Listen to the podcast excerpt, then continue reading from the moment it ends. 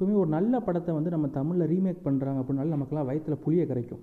உதாரணத்துக்கு இப்போ மலையாளத்தில் செம்மையாக ஓடிச்சு அந்த படம் பெங்களூர் டேஸ் அதை தமிழில் பெங்களூர் நாட்கள் அப்படின்னு ரீமேக் பண்ணாங்க. உண்மையிலே தமிழ் சினிமாவின் மறக்க வேண்டிய நாட்கள் அப்படின்னு தான் சொல்லணும். ஏன்னா அந்த படத்தை எடுத்த டேரக்டர் அதுக்கப்புறம் படம் பண்ணவே இல்லை. ஏன்? பெங்களூர் டேஸை எடுத்த டேரக்டர் கூட அடுத்து ரொம்ப நாள் கழிச்சு தான் ஒரு படம் பண்ணாங்க.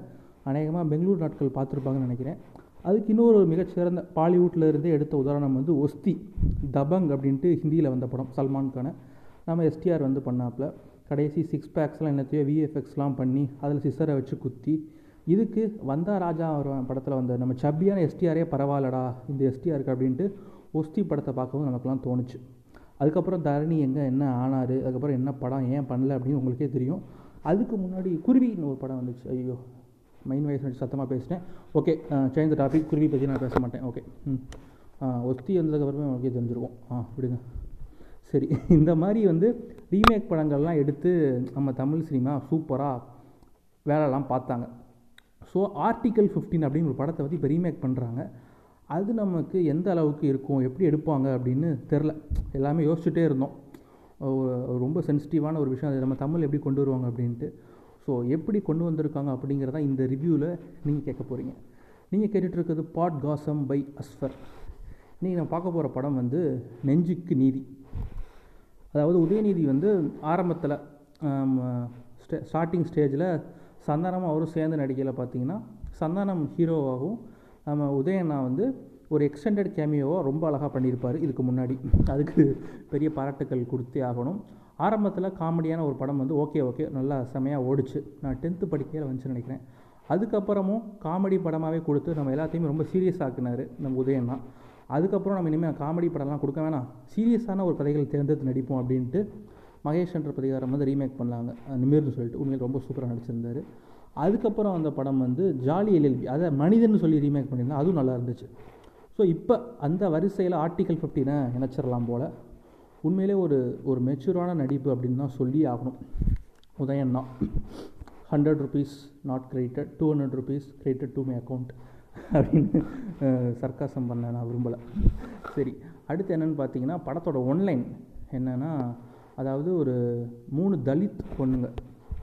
அவங்க வந்து கோயம்புத்தூர் பெல்ட் அந்த கொங்கு பெல்ட்டில் இருக்கிறவங்க. ஸோ மிஸ் ஆகிறப்படுறாங்க. ரெண்டு பேர் வந்து மரத்தில் கட்டி தொங்க விடுறாங்க. ஸோ வந்து இது வந்து ஒரு ஹானர் கில்லிங் ஆணவ கொ- கொலை அப்படின்னு சொல்கிறாங்க நம்ம புரிகிற பாஷையில் சொல்லணும் அப்படின்னா நம்ம அதிபர் அண்ணன் என்ன சொல்லுவார் அப்படின்னா குடிப்பெருமை கொலை. எதுக்கு கொலை பண்ணுறேன் தான் குடிய குடிப்பெருமை. அதாவது தான் வேறு வீட்டு பொண்ணு இல்லை தான் ஜாதியில் இருந்த ஒரு பொண்ணு வேற பையனை கல்யாணம் பண்ணிச்சுன்னா நம்ம கொண்டுடலாம் அது பேர் குடிப்பெருமை கொலை. இல்லை வேற எங்கேயாவது நம்மளே குழி தோண்டி அந்த பையனையும் பொண்ணையும் சேர்த்து புதைச்சிடலாம். இதுவும் ஒரு குடிப்பெருமை கொலை. அப்படின்ட்டு ரேப் பண்ணி கொள்ளலாம். அது ஒரு குடிப்பெருமை கொலை அப்படின்ட்டு குடிப்பெருமை கொலை ஜாதி படுகொலை ஜாதி ஆணவ கொலையை குடிப்பெருமை கொலைன்னு நம்ம தமிழாக்கம் மன்னவர் தான் நம்ம அண்ணன். ஸோ அந்த மாதிரி குடிப்பெருமை கொலையை பண்ணிடுறாங்க அப்படின்னு சொல்லி அந்த பொண்ணுங்களோட அப்பாவை தூக்கி உள்ளே வச்சிடுறாங்க. உண்மையாகவே அந்த மூணு பொண்ணுங்களும் என்ன தான் ஆச்சு? உண்மையாகவே அது வந்து ஹானர் கில்லிங்கா? இல்லை வேறு ஏதாவது ரேப் த்ரெட்டா அப்படின்னு தெரில. ஸோ அதை விசாரிக்க வாராரு நம்ம உதயண்ணா. ஸோ கடைசி கண்டுபிடிச்சாரா இல்லையா அப்படிங்கிறது தான் படத்தோட மீதி கதை. படம் ஆரம்பித்த ஸ்டார்டிங்லே அப்படியே இன்ட்ரோ ஸ்டார்ட் அப்படியே ஜன்னல் கதவு அந்த காரோட ஜன்னல் அப்படியே திறந்து இட் இஸ் சென்னை அப்படிங்கிற மாதிரி ஆரம்பத்திலேயே தன்னோட ரெஃபரன்ஸ் ஆரம்பிச்சிடுறாரு டேரக்டர் ஏதாவது அந்த உதயசூரியனை காட்டிட்டு அப்படியே ஸ்க்ரீனை இறக்குறாரு நம்ம உதயனா. அதுக்கப்புறம் போலீஸ் ஸ்டேஷனுக்குள்ளே போகிறாரு பாம்பெல்லாம் இருக்குது அப்படியே அடித்து வெளியே பற்றிட்டு உள்ளே உட்காராரு ஃபேன் வந்து லைட்டாக அப்படியே ஒரு மாதிரியா கடக் கடக் கடக் கடக்குன்னு சுற்றுது என்னது? உதயண்ணா இருக்கையிலேயே கரண்ட் லோ வால்டேஜா அப்படின்னு நீ வந்து அவர் வந்து தன்னோட முந்தைய ஆட்சியை வந்து செல்ஃப் ட்ரால் பண்ணுறாரு அப்படின்னு நினைக்க வேணாம். கரண்ட்டுலாம் ஹாஃப் வோல்டேஜ்லாம் இல்லை. நல்ல வோல்டேஜில் தான் ஓடிக்கிட்டு இருக்கு ஃபேனு பட் இருந்தாலும் கொஞ்சம் எலக்ட்ரிக் எலக்ட்ரிக்கல் ப்ராப்ளம்னால எலக்ட்ரிஷியனை கூப்பிட்டு வந்து பார்க்குறாங்க ஸோ இப்படி வந்து ஒரு ஒரு தீவிரமான ஒரு இன்வெஸ்டிகேஷன் இந்த மாதிரி ஒரு மூணு பொண்ணுங்களை காணோம் அப்படின்ட்டு ஒரு இன்வெஸ்டிகேஷன் ஸ்டார்ட் பண்ணுறாரு அந்த இடத்துல வந்து யாருமே அதை ஒரு பெருசாக மதிக்க மாட்டேங்காங்க ஏன்னா அவங்க வாழ்கிற இடம் வந்து தலித் சமுதாயத்தினால அவங்கள யாருமே கண்டுக்க மாட்டேங்கிறாங்க. ரொம்ப அலட்சியமாக அதுங்க இதுங்கன்னு வார்த்தையை விடுறாங்க.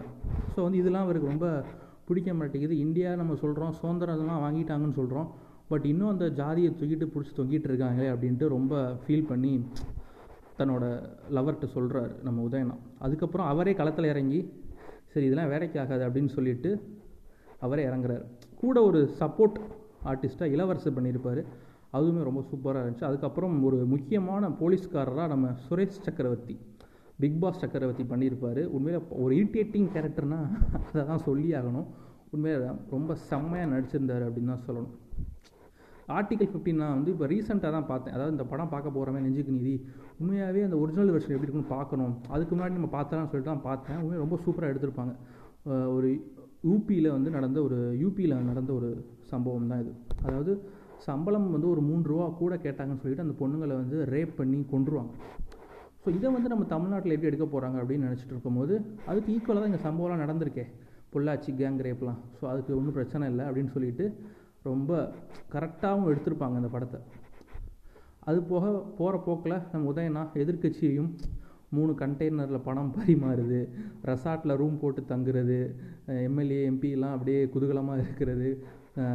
காலில் விழுந்து டயரு வந்து கையில் ஏற்றுலன்னு சொல்லிட்டு சர்க்காஸ்டிக்காகவும் நேரடியாகவும் சூப்பராக வச்சு செஞ்சுருக்காரு எதிர்கட்சிகளை அப்படியே போகிற போக்கில். இதே அவங்க ஆட்சி இருந்துச்சு அப்படின்னா இந்த படம் ரிலீஸ் ஆகிருக்குமா இல்லை எத்தனை டைலாக்ஸ் எத்தனை சீன்ஸ் தூக்கியிருப்பாங்கன்னு தெரியல. இப்போ ஒன்றும் கேட்க முடியாதுல்ல. அப்படி தாண்டா பண்ணுவேன் சிப்ஸு அப்படின்ட்டு ரிலீஸ் பண்ணி விட்டுறலாம். ஸோ இந்த மாதிரி ஆங்காங்கே எதிர்க்கட்சிகளை வச்சு விளாண்டுட்டே இருக்காரு படம் ஃபுல்லாகவே சொல்லலாம். அதுக்கப்புறம் பார்த்தீங்கன்னா படத்தோட மியூசிக் அதாவது கனா படத்தோட டீம் அப்படியே பிடிச்சி இதில் கொண்டு வந்து போட்டார் நம்ம டேரக்டர் அருண் ராஜா காமராஜ். திபு தான் இதுக்கும் மியூசிக்கு அங்கங்கே அப்படியே கொஞ்சம் கனாவோட வாடை அடிக்குது. ஏன்னா அந்த பிஜிஎம்லாம் பார்க்க அந்த கோரஸ்லாம் பார்க்கல அடித்தாலும் உண்மையிலே அந்த பிஜிஎம் கேட்க ஒரு மாதிரி கூஸ் பம்ப்ஸாகவும் இருக்குது ரொம்ப ஒரு மாதிரியாக என்னடா நடக்க போகுது அப்படிங்கிற ஒரு அடுத்தடுத்து என்ன நடக்க போகுது அப்படின்னு ஒரு ஒரு இதுவும் நமக்கு ஏற்படுத்து ஒரு ஆர்வத்தையும் ஏற்படுத்திட்டு அதை கண்டிப்பாக சொல்லி ஆகணும். சில இடங்களில் பிஜிஎம் வந்து ரொம்ப தூக்கலாக இருக்குது. சில இடங்களில் பிஜிஎம் வந்து கொஞ்சம் இல்லவே இல்லை அப்படிங்கிற மாதிரி நார்மலாகவே அந்த சீனை வந்து ப்ரீத்திங் பண்ண விடலாம் அப்படின்ட்டு பார்க்கல நம்ம பெட்ரோல் டீசல் விலை எப்படி எலெக்ஷன் வரும்போது எப்படி குறைப்பாங்களோ அதுக்கு ஏற்ற மாதிரி பிஜிஎம்மை அங்கங்கே கூட்டி அங்கங்கே குறைச்சிருக்காரு. ஒம்பது ரூபா ஆறுரூவா குறைச்சிருக்காங்கலாம் ஏதோ ஒரு ஸ்டேட்டில் எலெக்ஷன் வர போகலாம் எங்கே போய் முடிய போகுதுன்னு தெரில அதுக்கு இதுங்க தெரில இந்த பெட்ரோல் டீசல் விலை ரேட்லாம் குறையல. சில சங்கிகள் வந்து தேங்க்யூ ஜி அப்படின்னு போடுவாங்க.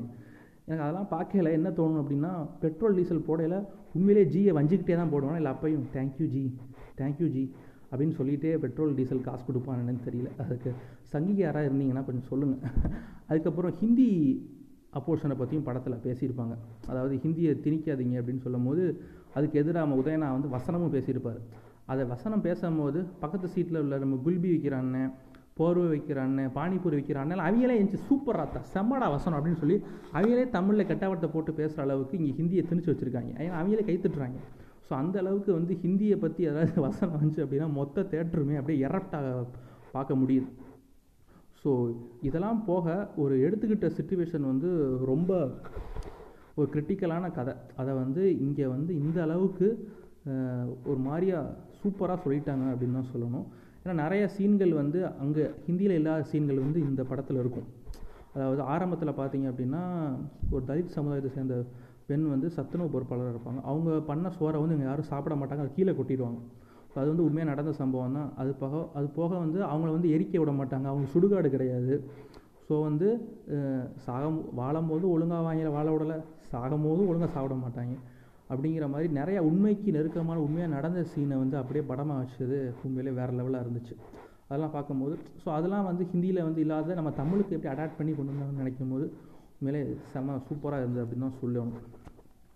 பட் எடிட்டிங் அதாவது ஃபஸ்ட் ஆஃப் வந்து பார்க்கல அப்படியே ஒரிஜினல் ஹிந்தி வெர்ஷனை வந்து அப்படியே எடுத்து வச்சுருப்பாங்க. செகண்ட் ஹாஃபில் இன்னும் கொஞ்சம் கொஞ்சம் மாற்றிருப்பாங்க நம்ம தமிழுக்கு ஏற்ற மாதிரி அந்த ஆரி கேரக்டரை கொஞ்சம் இன்னும் கொஞ்சம் எக்ஸ்ட்ரா சீன்ஸ் கொடுத்து கொஞ்சம் மாற்றிருப்பாங்க பட் கிட்டத்தட்ட அதே கிளைமேக்ஸ் தான் வச்சுருக்காங்களேன். ஸோ படம் எங்கே தனியாக நிற்கிது அப்படின்னா அந்த டைலாக்ஸ் அருண் ராஜா காமாஸோட டைலாக் ஒவ்வொரு டைலாக்கும் உண்மையிலே வேறு லெவலில் எழுதியிருக்காரு. அதாவது எல்லா சம் எல்லாரும் சமம் அப்படின்னா யார் ராஜா அப்படின்னு கேட்பாங்க. எல்லாம் சமம்னு நினைக்கிறவங்க தான் சார் ராஜா அப்படின்னு கேட்குறதாகட்டும். ஏன் இங்கே பெரியார் சிலையும் அம்பேத்கர் சிலையும் வந்து கூண்டில் அடப்பட்டு இருக்குது அப்படின்னு கேட்கும்போது இல்லை சார் இங்கே வந்து மற்ற ஜாதிக்காரங்க வந்து அம்பேத்கர் சிலையை உடச்சிருவாங்க. சரி அப்போ பெரியார் சிலை எதுக்கு பூட்டியிருக்குன்னா அவர் தான் ஜாதியே இல்லைன்னு சொல்லிட்டாரு அப்படின்னு சொல்லுவாங்க. ஸோ வந்து இவங்க என்னன்னு தெரில அந்த ஸ்டாச்சு ஃபெட்டிஸ் நிறைய பேர் இருக்காங்க. ஏதாவது பிரச்சனை வந்துச்சு அப்படின்னா அம்பேத்கர் சிலை பெரியார் சிலையை உடச்சி வச்சுருவாங்க. இதுக்கு தான் டே பரமா படிடா அப்படின்னா எவனும் கேட்குறது கிடையாது. அட்லீஸ்ட் நீ படிக்கலான்னு பரவாயில்ல. அம்பேத்கர் பெரியாரையாச்சும் கொஞ்சமாச்சும் படிச்சிருந்தா சரி. உள்ளதே படிக்கல. இவங்க எப்படி அம்பேத்கர் பெரியாரை படிக்க போகிறாங்கன்னு தெரியல. ஸோ வந்து நிறையா ஜாதி கலவரம் நடக்கும்போது இவங்க ரெண்டு பேர் சிலைகள் வந்து உடைக்கப்படுறதையும் ரொம்ப அழகாக அப்படியே போகிற போக்கில் சூப்பராக சொல்லிட்டு போயிருப்பாங்க. அதெல்லாம் போக அவங்க ஜாதி என்ன? அதாவது நம்ம உதயனா வந்து உள்ள வரையில் அவர் என்ன ஜாதின்னு கேட்கும் போதுக்கு ரொம்ப ஆர்வமாக காட்டுவாங்க அந்த போலீஸ் ஸ்டேஷனில் உள்ளவங்க. ஸோ வந்து இவர் என்ன ஜாதி அவர் என்ன ஜாதி அப்படின்னு கேட்க அந்த சீனுமே ரொம்ப சூப்பராக இருந்தது. அதாவது ஹிந்தியில் ரொம்ப ஓப்பனாக பேசியிருப்பாங்க. தமிழில் வந்து அந்த பிரிவினை அந்த எம்பிசி எஸ்சின்னு அந்த schedule caste most backward class அப்படின்ட்டு ரொம்ப அந்த அந்த சீன்ஸ் ரொம்ப ரொம்ப சூப்பராக இருந்தது. அதெல்லாம் போக படத்தில் வந்து ஒரு முக்கியமான விஷயத்தை பேசியிருப்பாங்க. அதாவது என்ன அப்படின்னா எங்கேயுமே ஜாதியை பற்றி விசாரிக்காமல் அவன் என்ன ஜாதி இவன் என்ன ஜாதின்னு கேட்காம அவங்கவுங்க வேலையை செய்யுங்க அப்படின்னு பேசியிருப்பாங்க. பட் எந்த அளவுக்கு அந்த மெசேஜ் ரொம்ப தீவிரமாக இருந்துச்சோ அதை ரிவ்யூ பண்ணியிருந்தார் ஒரு ஆள். நம்ம பூமர் பைல்வான் ரங்கநாதன். ஸோ ஜாதியை கேட்காதீங்க ஜாதியை பார்க்காம வேலையை பாருங்கன்னு சொன்னபோது இவர் ரொம்ப அழகாக அந்த படத்தில் நடிச்சார் சுரேஷ் சக்கரவர்த்தி. அவரோட என்- ஜாதி என்ன அப்படிங்கிறத வீடியோவில் ரொம்ப ஓப்பனாக சொல்லி அதை ஒரு பெருமையாக சொல்கிறாரு சூப்பர் சார். எந்த நோக்கத்துக்காக படம் எடுத்தாங்களோ அதை சூப்பராக நீங்கள் நிறைவேற்றிட்டீங்க இதெல்லாம் பார்க்க அருண் ராஜா காமராஜ் எதுக்குடா படம் எடுக்க வந்தோம்னு நினச்சிருப்பார்.